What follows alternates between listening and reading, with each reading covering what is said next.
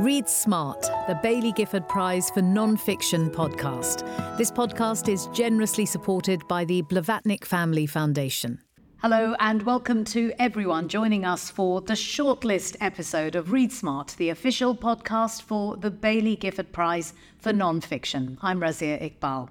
For those who may have missed it, the 2023 shortlist has just been announced live from Cheltenham Literature Festival and what a list it is. The shortlist was announced at an event which also featured a conversation between this year's chair of judges, Frederick Studemann, and last year's winner, Katherine Rundell. You can hear the event in full here, including the moment when the shortlist was announced. Hello. Welcome uh, to the Baillie Gifford Prize event for this Sunday evening. Thank you, all of you, for coming along. My name is Toby Mundy, and I'm the director of the Baillie Gifford Prize, and we are all in for a treat this evening. Um, this is the 25th anniversary year of the Baillie Gifford Prize. It was started in 1999 by uh, two people, one of whom is here tonight, which I'm absolutely thrilled about, Dotti Irving. Uh, the first winner was Stalingrad by Antony Beevor, an amazing, an amazing book. And tonight, uh, you're going to hear from the most recent winner. But without any further ado, let's get to the first stage of this evening. You're in for a huge treat. I'd like to welcome to the stage Frederick Studemann, who's the FT literary editor and the chair of our judges for the 2023 award, and the winner of 2022's Baillie Gifford Prize, the brilliant Katherine Rundell. Please. I think I.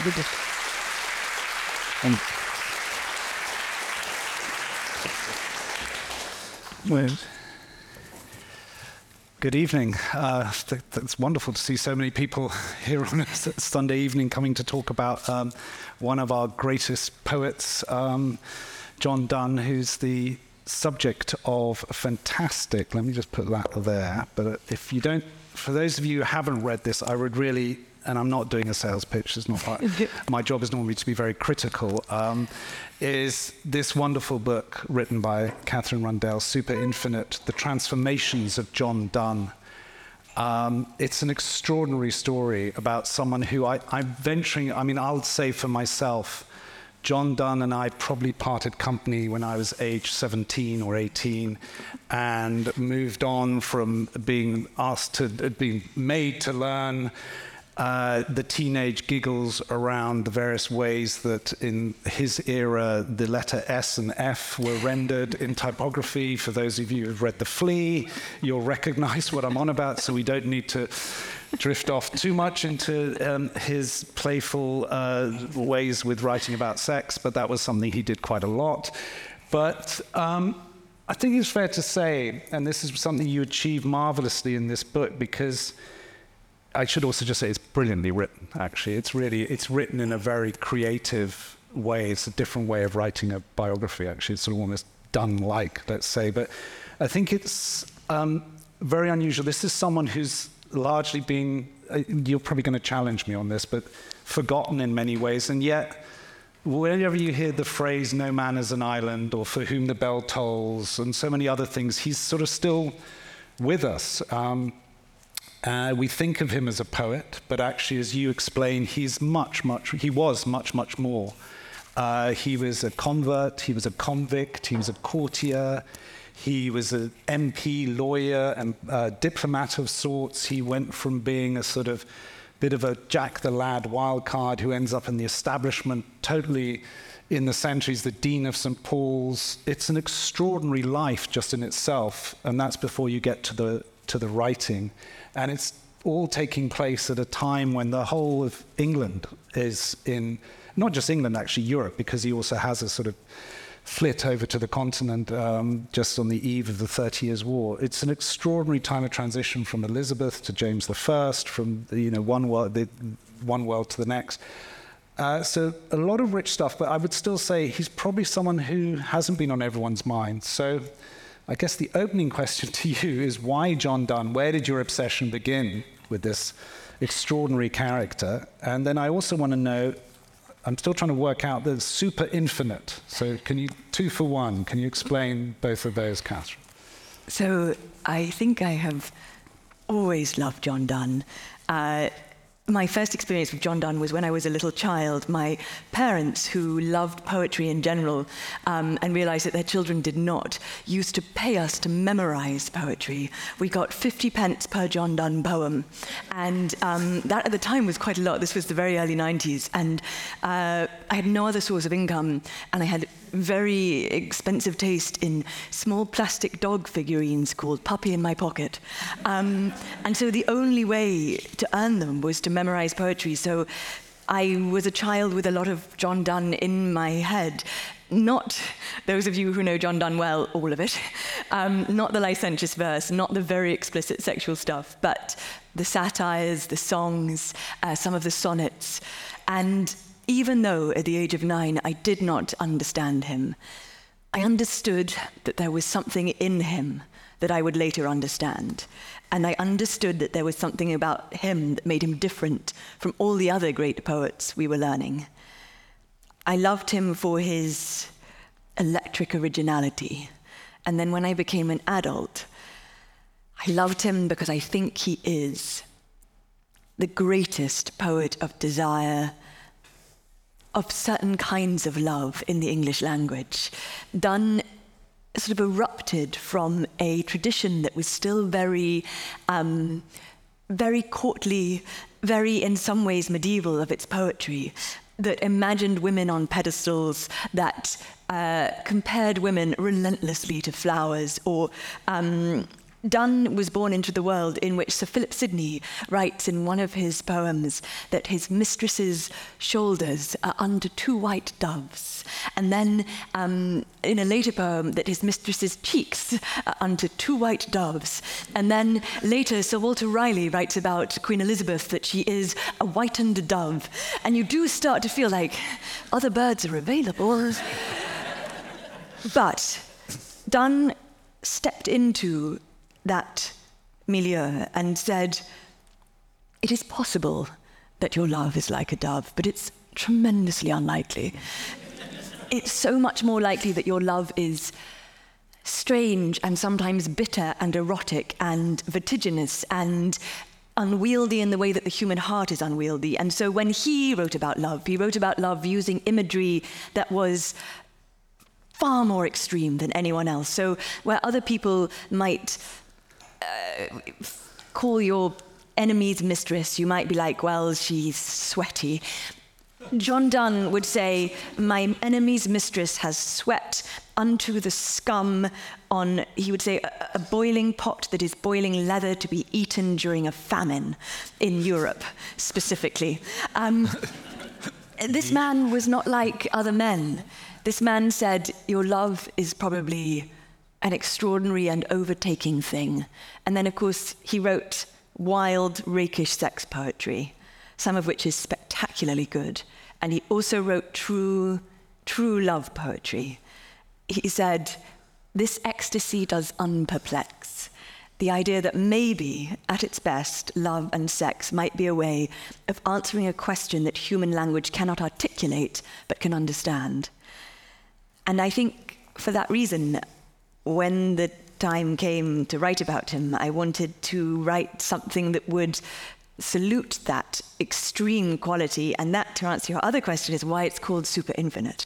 Because John Donne, it's a term of his own.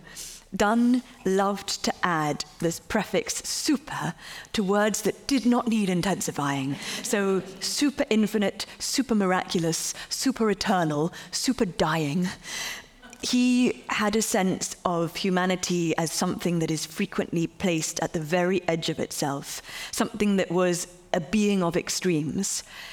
And his work wrestles with that. He doesn't find it easy, but he finds it true.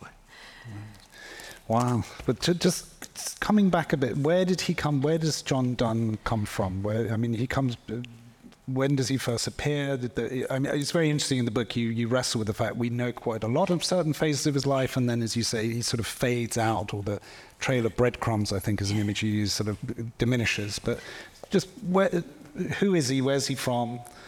So, what we do know, we know he was born in 1572 on Bread Street with a view of St. Paul's Cathedral, which was the place where he would later work and be buried, which is Nice. And we know that he had an upbringing that was Catholic, if, if anyone knows one thing about John Donne in this country, the thing they tend to know after No Man is an Island is that he was born a Catholic and died a Protestant. Died not just a Protestant, but one of the most powerful Protestants in England. His childhood was bedecked by grief and horror because he came from a family that was quite prominent in their Catholicism. His mother was the great great grandniece of Sir Thomas More, and they had a lot of belief in the theatre of Catholicism. So um, he was probably taken to see his great uncle hung, drawn, and quartered for being a, a, a, Catholic priest. We know that he was taken into the Tower of London when another one of his uncles, who was also a Catholic priest, was arrested. And his mother, wanting to pretend that they were just going on a family outing, took her son to the Tower of London along with another Jesuit to exchange information about the Jesuit network with her brother, who was in prison, which, had they been discovered, discovered would have put them all in prison. He was extraordinary in that way. And they had this, there's this famous story about her, the, the mother, that um, she used to carry, Thomas More was famously decapitated, and Thomas More's brilliant, brave daughter, Margaret Roper, had herself rowed down the river to collect the head from the executioner. She bribed him. And then people said, John Donne's mother carried that head in her handbag, essentially, when she went travelling, which she didn't, but only because she didn't have access to the head. Um, Margaret Roper spiced and bottled the head, but she did give a tooth of Sir Thomas More's head to the two brother Jesuits, his uncles. And there was a day when both of them wanted to go off in pilgrimage, essentially, to spread the Jesuit word. And according to the family, the tooth spontaneously bifurcated, so they could each take half a Thomas More tooth with them, which, if you think about it, they were definitely chiseling that in two. Like, that's, there's no way that happened. But so that was his background strange, uh, quite electric vision of Catholicism covered in death. Very creative also. I mean, where does the writing, I mean, as much as so, one can ever say where the muse comes from? As far as we can tell, not really a family of brave and engaged people, a family of intelligent people. They didn't have much money. He had a small inheritance that he then tore through in his young rakery days and then had nothing left. But as far as we can tell, Donne is a volcanic anomaly erupting from that family. And the times that he is sort of coming into adult, well, you know, childhood, adult, young adulthood are as we as you've touched on, sort of very uh, tumultuous, violent mm-hmm. times. I mean, his own brother ends up uh, dies in a prison, I think, for shielding yes. a Catholic priest. Is it exactly a Catholic priest? Yes. So, so, so, it's very, very close. But sort of generally, it is a time. I mean, how it, it, it, it seems the whole place is in, in, in tumult, mm. really. Is that fair to say? I mean, it's even violence, writers are violent to one another. The, the, knifing is coming from other writers, not from critics or anything like that. They are killing each other in taverns. And, um, but it's also where one phrase in a sonnet can put you on the wrong side of power from the monarch and that's it, right? And that's it. Yeah. Exactly that. So, a very strange time to be alive, an intense and unwieldy time. As you said, a lot of poets murdering each other, um, a surprising number. Wyatt killed a man, Ben Jonson killed a man,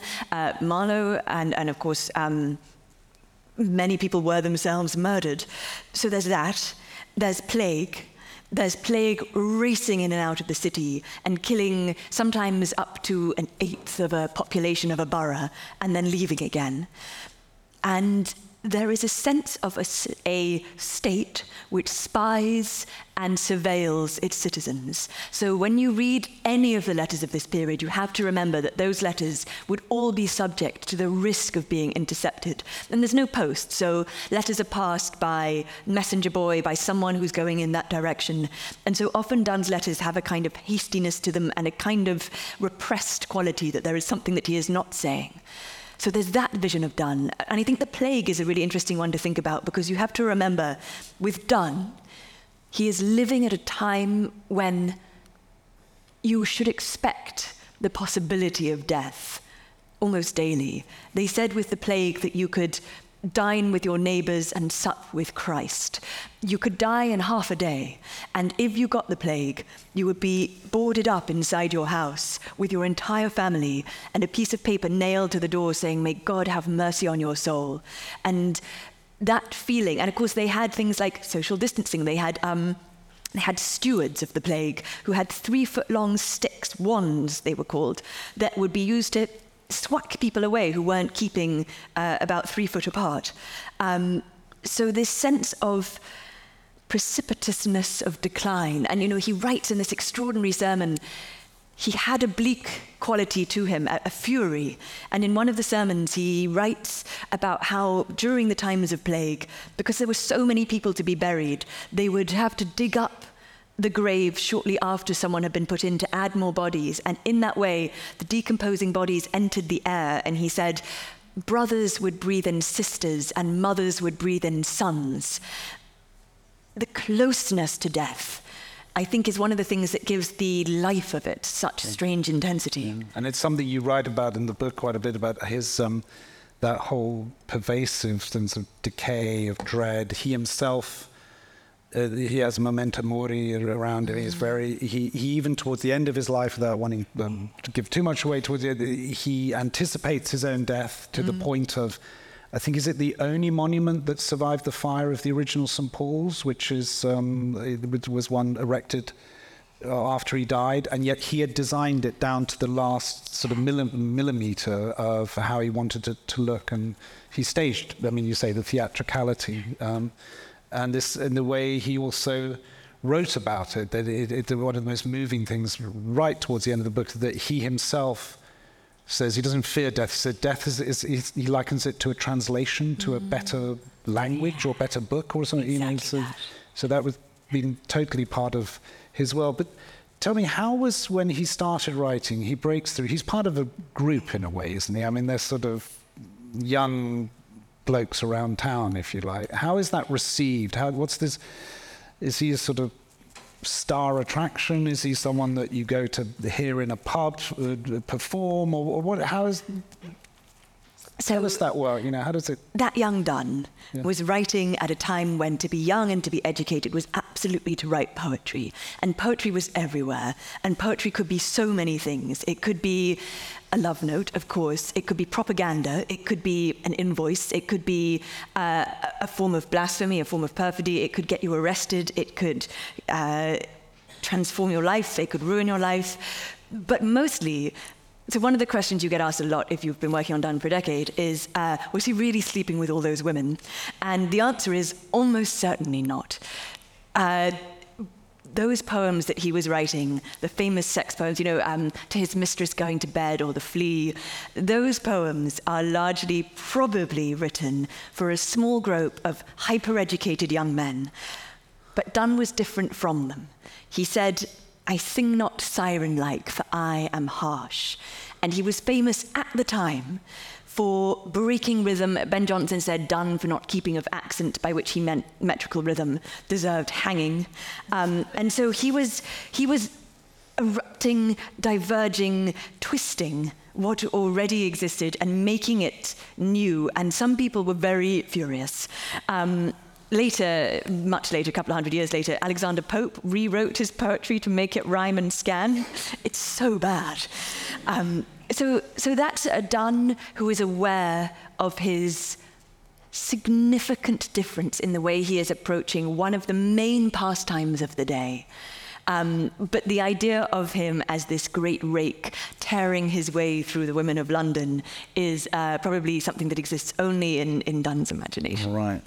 But we have the writing, and you, you write quite precisely and quite a length about it, and it, it is I mean, how to put it? It's not always easy, to, to be honest. Mm. Is what you say. I mean, you say it's actually almost. Was it deliberately difficult? I mean, you you praise it for being difficult, and that you say the pleasure of unlocking it is like cracking a safe, and it, it, it actually forces you to reread and reread. It's sort of, I think you say it's. He's almost shouting at you, pay attention. You know, you know, stop, get out of the daily humdrum and, and engage. But was that uh, something he was deliberately doing, or was that just what everyone was doing at the time, or is it just? I think it was just him. So this is a thing. I, I teach a little bit at Oxford, and when I was teaching Donne, one of the things that my students found was that he was harder than anyone else. Some of that is a couple of hundred years will do that to you, but it was also deliberately recalcitrant and deliberately layered.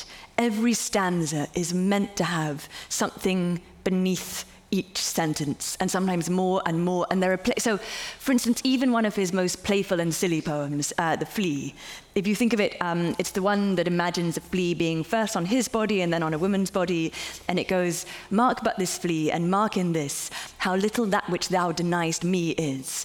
Me it sucked first, and now sucks thee, and in this flea our two bloods mingled be. So that's one joke. Then he would expect you to know that in French, flea is puce, virgin is pucelle, in English, puzzle is whore, and puzzle is a rendition of the French for maidenhead. He would expect you to know all of those things at once and to recognize that there's a kind of bilingual pun. And he would expect you to know, which was what was made very clear in the later printings, which was that he uses the long S that, uh, or rather his son does, that looks a lot identical to an F. They're almost typographically identical. So me it sucked first and now sucks thee um, has a very deliberate different meaning. So he would always expect a poem to be something that you should not just look at, that you should pick up and unpeel. And it was in part because he had this insistence on using the full, untrammeled force of your intelligence. He writes about it all the time, about having a hydroptic, immoderate desire of learning, about having a riddling, labyrinthine soul. Donne believed that we have in us that which needs singular expression, and it will take all of your intelligence and focus and attention to lay it out and he demands it of us. And you see it, in fact, in some of his later sermons where he says, Scarcely did any man ever sleep between uh, Newgate and Tyburn, between the place of imprisonment, Newgate, and the place of execution, Tyburn. And yet we spend this whole life asleep, awake. And this version of Donne, this vision of Donne who wanted people to be sharper and faster, that was his hunger. Mm. That's all, and that's almost, would you say that is something that where you could say that his would be quite relevant, quite modern for us? That, I think it's one of the reasons. It's almost get off the, the, the scrolling and just sort of. Yeah. The, and of course, a necessary call for the time as well, because it was a profound and intense time. It was a time of profound corruption. It was a time of, you know, the court especially was a kind of snake pit, and one could get lost. Mm. And he insists on, on a kind of rigor. Mm-hmm. We'll come to the thing about the, the, the, the, he didn't get lost. I mean, he sort of managed to sort of survive a bit. But just tell me, how popular was his verse in terms of um, uh, not just his verse, but also his sermons and his writings? I mean, he, he attracted quite a crowd. I mean, should we be thinking of him? We, we, we probably now approach him through the canon and, and what, you know, through standard formal education, etc. But are we talking of someone who, I don't know, is it too glib to say, sort of a John Lennon type, someone who kind of, you know, gave voice to a whole time or a feeling? Yes, and I think we should think of John. Crowds exactly turn that. up. Yeah, they were. Yeah, hordes. Like yeah. so, so not for the poetry. So two different things. The poetry was written, passed to friends, and then each friend would pass it to another friend, so it would ripple outwards until he became one of the most copied out poets of his entire era. influence. So, right. So he got right. So he became famous accidentally in that sense. Yeah. And and of course Anne, his wife, will have known that when she met him. So that's quite a key part of that part of his life. And then when he became a sermonizer, the book opens with a description of when he was preaching at Lincoln's Inn as the Dean of St. Paul's. So many people came to see him that it says, you know, there was a great crush of people and two or three were taking up dead for the time, which doesn't mean dead, it just means unconscious. But you would get hordes of people, hundreds of people, thousands of people would come. People would stand outside St. Paul's to try to hear what they could hear of him. A, a kind of um, a kind of thirst for Donne was something that he had to contend with by the end of his life. Right. You, you said earlier on, and you've said in the book and elsewhere, you, uh, do you, do you qualify it, or you basically go out there and say he's the greatest love poet in the English mm. language, which is quite a claim. I mean, um, he is partly a contemporary of Shakespeare, but you're going to put him ahead of all of the. I mean, I am. Uh, or at least, so I don't say love, I say sex. Sex and desire, not necessarily love. I think that up there, you're fighting Shakespeare. That's yeah. a big fight. Yeah. But sex, a, a vision of the bodily, um, you know, where he says, he has this extraordinary thing where he says, uh, difference of sex no more we knew than our guardian angels do, which was an idea that angels transcend gender, the idea of, of, of uh, a unification of two people.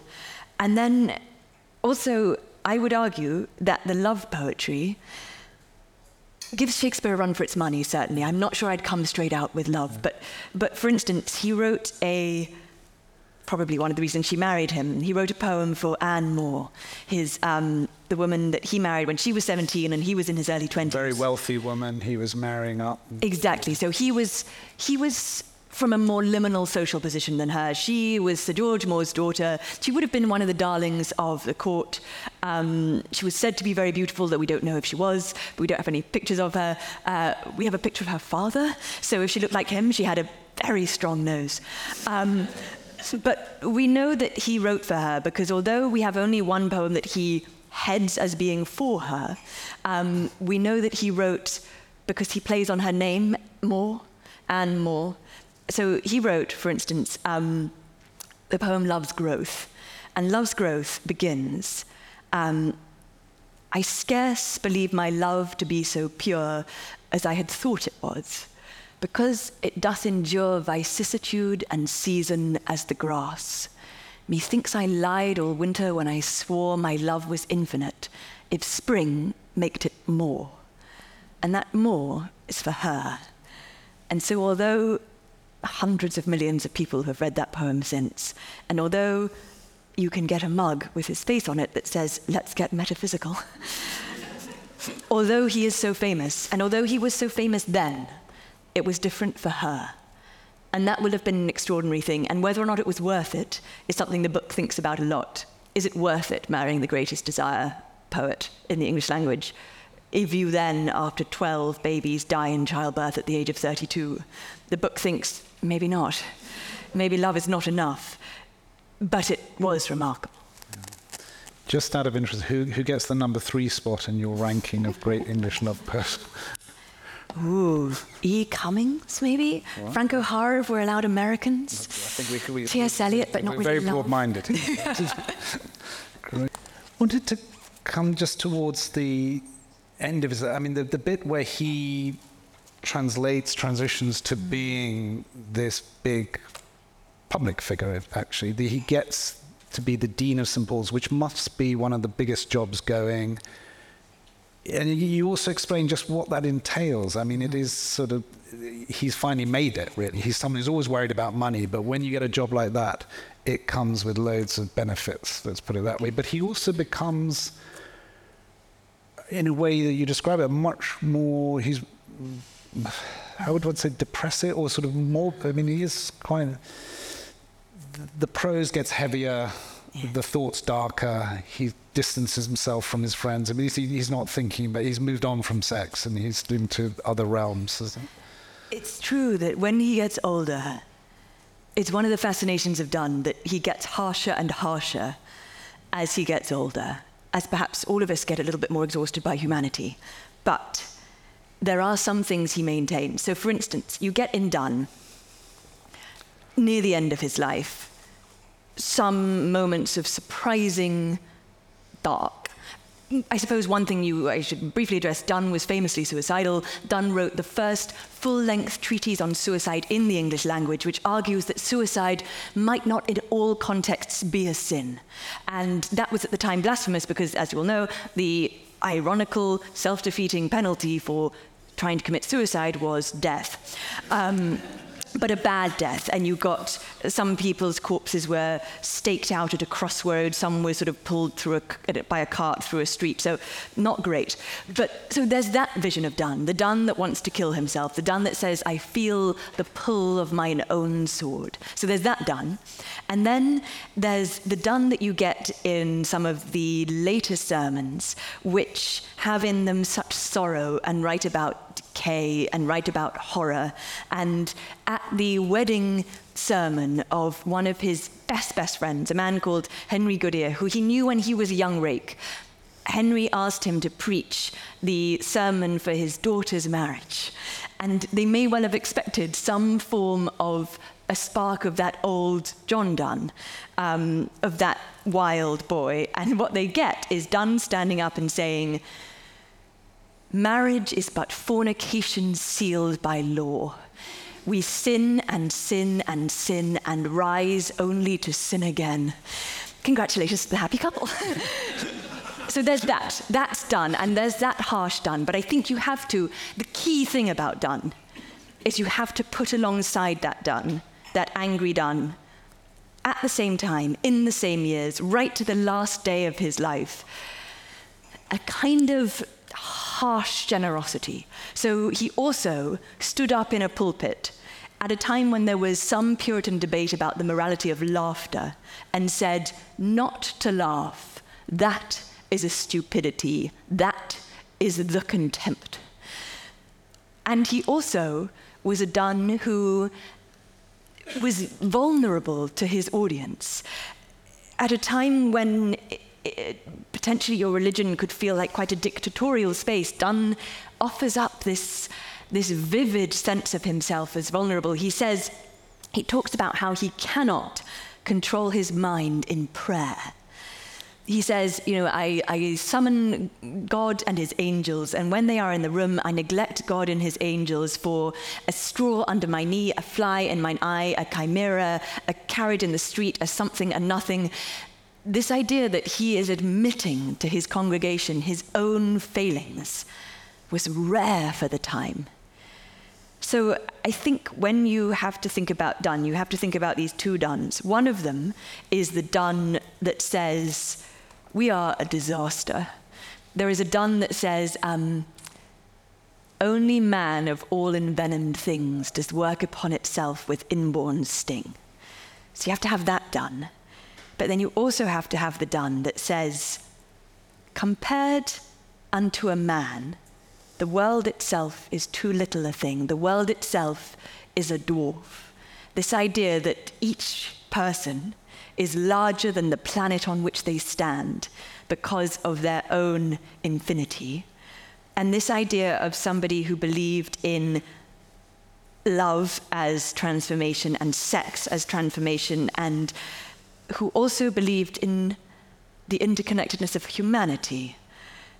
And that, for someone who thought of us as both essentially a miracle and a disaster, a disastrous miracle, um, the fact that so, in fact, yes, so, so that one great thing that we all know about him no man is an island. He's not a poem. He wrote it when he thought he was dying. He often thought he was dying. This time, someone told him he thought he was dying. So, so you know, he had, he had data. And, and a doctor came to him and said, You have about eight days to live. So he sat and he wrote the things he thought humanity needed to know about itself. And there are two that really stand out. One of them is his sense of illness as the only lonely place. The truest form of loneliness is illness because when you are in pain, you do not even have access to yourself.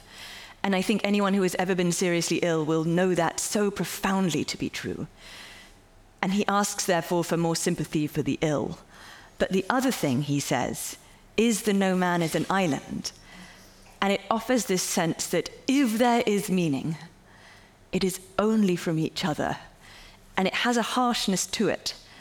Um, it goes, uh, No man is an island entire of himself.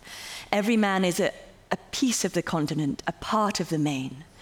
If a clod be washed away by the sea, Europe is the less, as well as if a promontory were, as well as if a whole manor house of myself or thine own were. Every man's death diminishes me, for I am involved in mankind. Therefore, never send to know for whom the bell tolls. It tolls for thee. Am I right in thinking this actually began life as a PhD thesis? And you've written it three times, is that right? yes. So it was a PhD thesis. PhD theses famously very dull. mine has been read by my supervisor, my two examiners, and my father, who I made proof check it. Right. No one else, and I hope no one else ever will, because it is so tedious. Um, so there's that. So then I rewrote it over about five years, and I rewrote it and rewrote it. And the first version was very much longer and more academic. This is as short as I could make it. I would have liked it to be even shorter, but it's about 70,000 words. The first one was about twice that. And there is a thing, anyone who has ever done any research based job will know this. If you work really hard to find something out, you are going to force people to know it, even if they really don't want or need to. And then what you get with a lot of academic writing, including much of my own, is you can hear the little faint patter of someone patting themselves on the back for that piece of work. And my first draft was just a roar of little uh, back patting. So I rewrote it to try to make it more what he would have needed, more hungry, and then rewrote it with.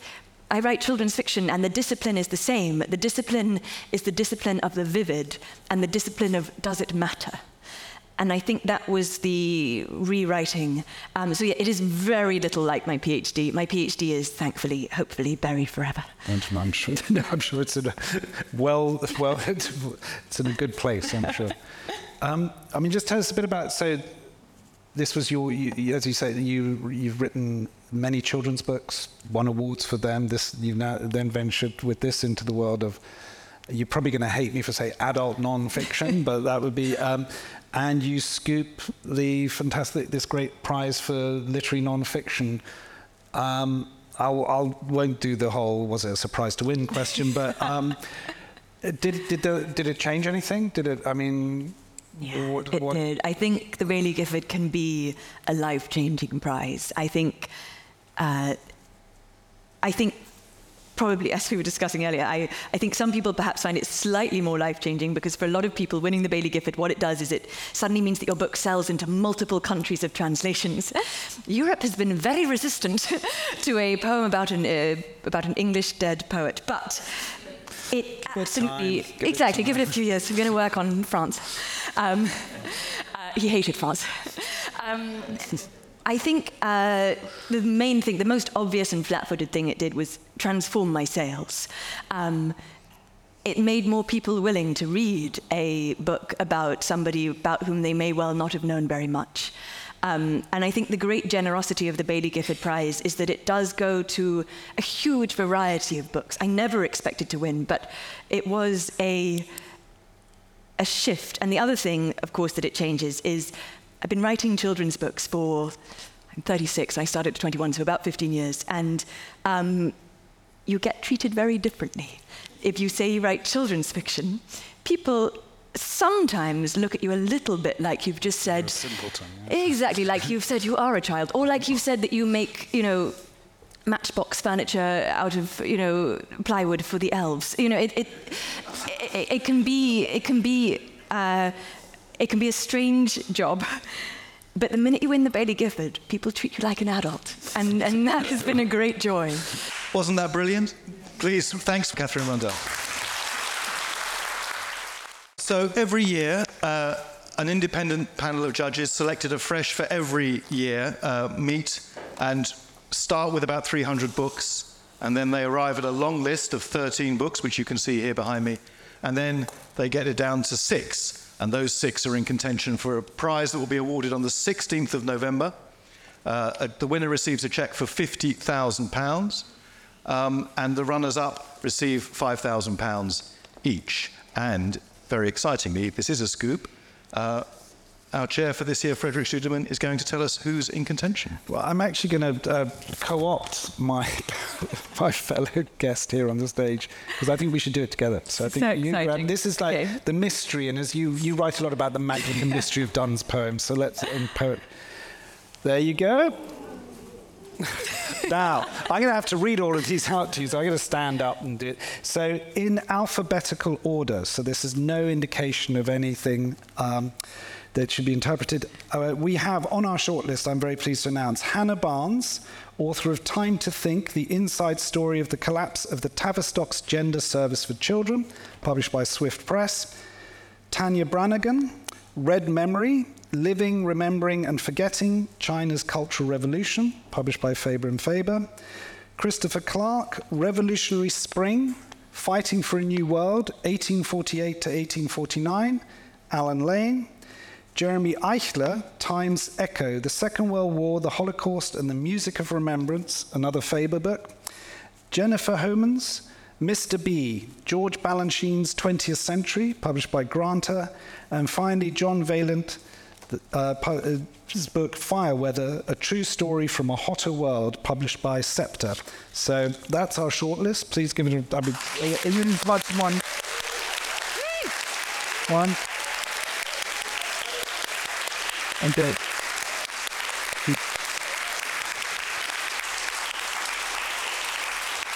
Colin? Needless to say, they are all really good books. They're very. There's a lot of. Uh, there's a huge range there. They're very different. I can't. You know, you'll have to read up about them. They cover everything from you know the the, the, the grotesque institutional failure within one of our biggest institutions in the country, within the NHS, through uh, understanding modern day China by having to understand the enduring legacy of the Cultural Revolution. Uh, a, a, brilliant historic study, a work of history about one of Europe's great forgotten revolutions, 1848, told in a very original, imaginative, and, and, deeply engaging way. It sort of pulls you in. The Time's Echo book is, is also looking at how episodes of extreme horror and trauma that happened in the 20th century, whether it's the Holocaust, the Stalinist purges, the bombing of Coventry, were captured by four of the great composers of the last century and, and how music is the way, touched on some of the themes you were going about. It's through the music you can almost re experience the emotion that people felt at the time or that the composers were trying to capture. Mr. Balanchine is an extraordinary story of uh, a ballet choreographer who fled from Russia, revolutionary Russia, goes to America, and essentially totally creates this sort of whole world for America. He sort of informs the, the modern in America. And fire weather, it, it's, an, it's a story of our moment in terms of climate change and the damage we did. It, it, it's the specific story of a, an absolute catastrophe up in the northern part of Canada where a fire breaks out in the area where they're trying to get oil out of sands. So it's quite, a, it's quite an arduous business. And just the, the, the, uh, what unfolds after that in terms of human, environmental, economic, and natural disaster. So it covers a whole range of things. I'd say if there were some things that they all have, uh, well, if I'd say there's one thing they all have, they're all really well written and they can have the ability to surprise and inspire, but also to challenge you. And I think that's very important with a prize like this. I should also say one last thing for they were drawn from what I would say is a wonderfully long list, and I would also commend all of those books to you as well. They are great books. It's a horrible business. I, it, it, having to, you know, as we said in our, one of our meetings, you know, you do have to drown a few kittens. There are books that we, I would dearly love to have seen from there to there, but it, he makes up the rules, so I just have to follow what he says. So thank you very much. Thank you all so much for coming. And that's it for today. We'd again like to thank the Blavatnik Family Foundation for its continued generous support of this podcast. The winner from that extraordinary list of six will be announced at an award ceremony at the Science Museum, generously supported by the Blavatnik Family Foundation on Thursday, the 16th of November. This winner announcement will also be live streamed across the Baillie Gifford Prize for Nonfiction social channels. Before the winner announcement, however, there will be six special shortlist podcasts where prize director Toby Mundy or I will be individually speaking to the six authors about their books and how they feel about being part of this year's prize cycle. If you're interested in finding out more about the shortlist, you can visit our website or follow us on Twitter, Facebook, Instagram, and TikTok at BG Prize. Thanks for listening. Until the next time, bye bye. Read Smart, the Baillie Gifford Prize for Non-Fiction podcast. This podcast is generously supported by the Blavatnik Family Foundation.